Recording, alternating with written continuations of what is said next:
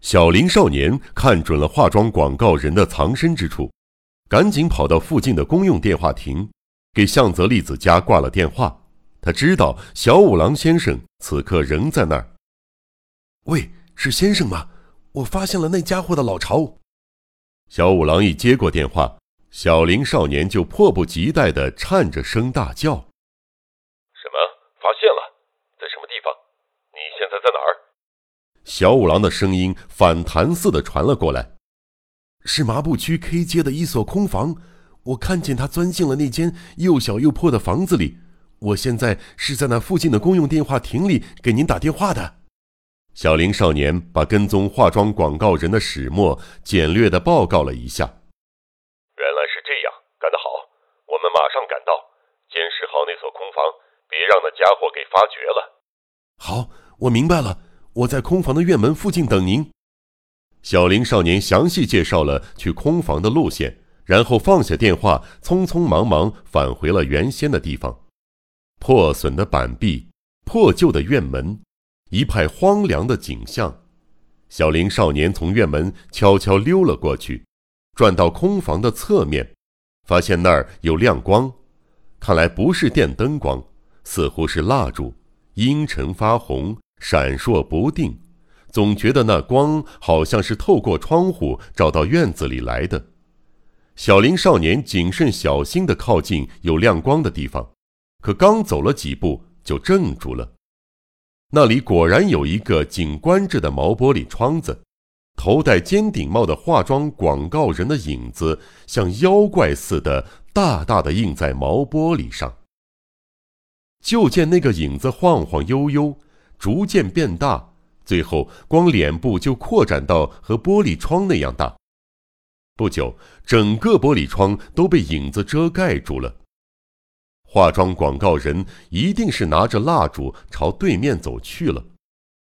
小林见他是朝对面的房间走去，就干脆靠近那个窗户，屏住呼吸，透过玻璃窗的缝隙向室内窥视。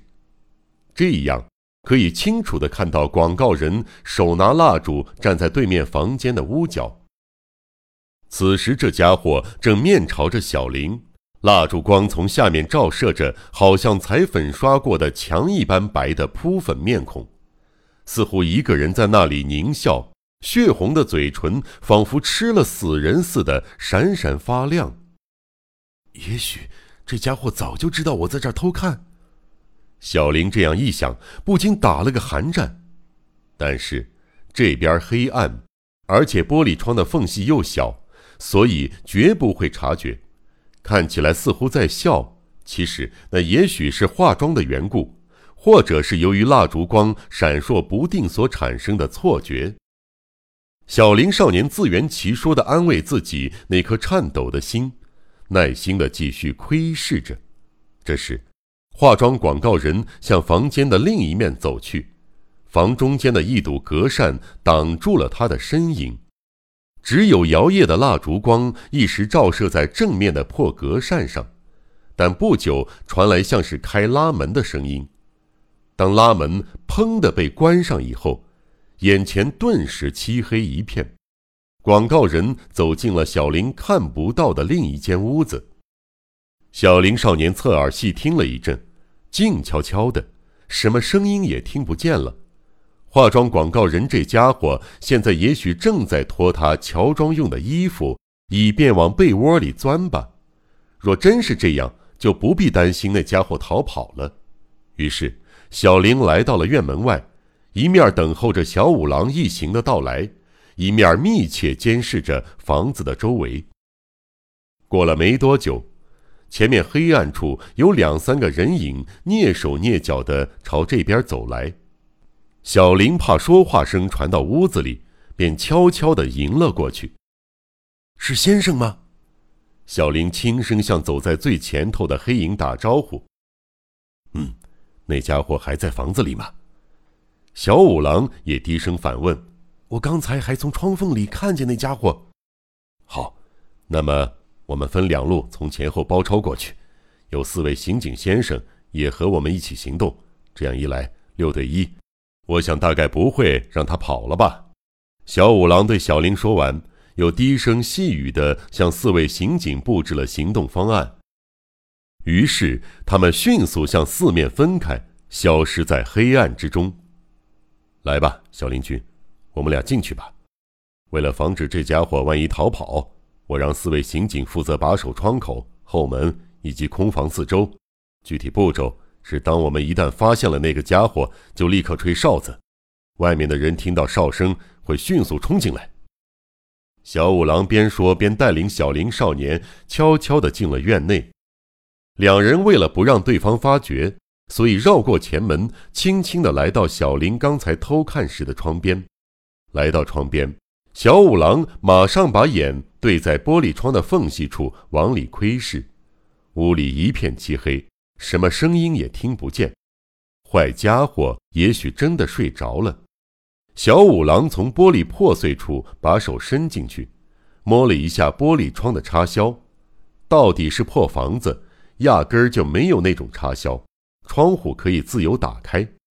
于是，小五郎用手示意小林少年，两人同时开始慢慢的开启玻璃窗。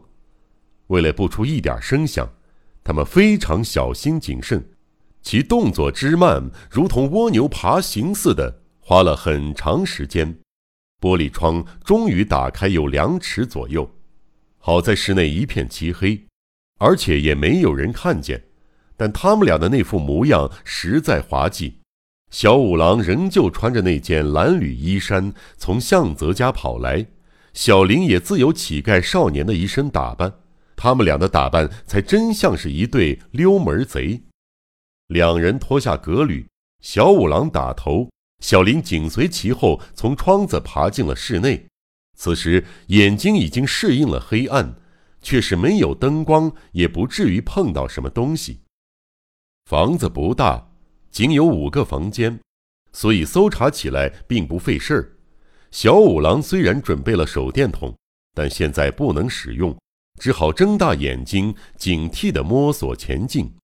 然而，不可思议的是。无论哪间房子都感觉不出像是有人，所有的房间里都充满了霉味儿。小五郎站在黑暗之中沉思了片刻，终于决定打开了手电筒，大胆地在各个房间转了一下，壁橱通通打开看了，而且连厨房的盖板下面都看了一遍。不用说人，就连寝具、衣服以及食品之类的东西。都一无所有。如果化妆广告人是藏在这里的话，那么如此空荡不是令人难以想象吗？但这所房子是单门独户，只要没有地道，不在这儿，又能躲到哪儿去呢？奇怪呀，我确实看见那家伙在里面。也许在我去大门口的时候，他从后门溜走了。但要是那样的话，这家伙来这儿干什么？简直莫名其妙啊！当证实房子里确无一人之后，小林少年便放大声音为自己辩解。不管怎样，先把大家都叫到这里来吧，然后再好好搜查。即便是那家伙已经跑了，但肯定也会留下一些蛛丝马迹。小五郎说着，便朝一开始进来的那个窗走过去，在那里，他取出准备好的哨子，连吹了三下。